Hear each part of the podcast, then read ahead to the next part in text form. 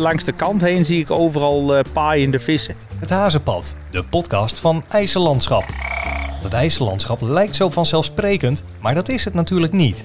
We hebben gekozen bij de aanplant voor loofsoort, want we merken gewoon dat de loofbomen over het algemeen iets meer bestand zijn tegen eh, de opwarming.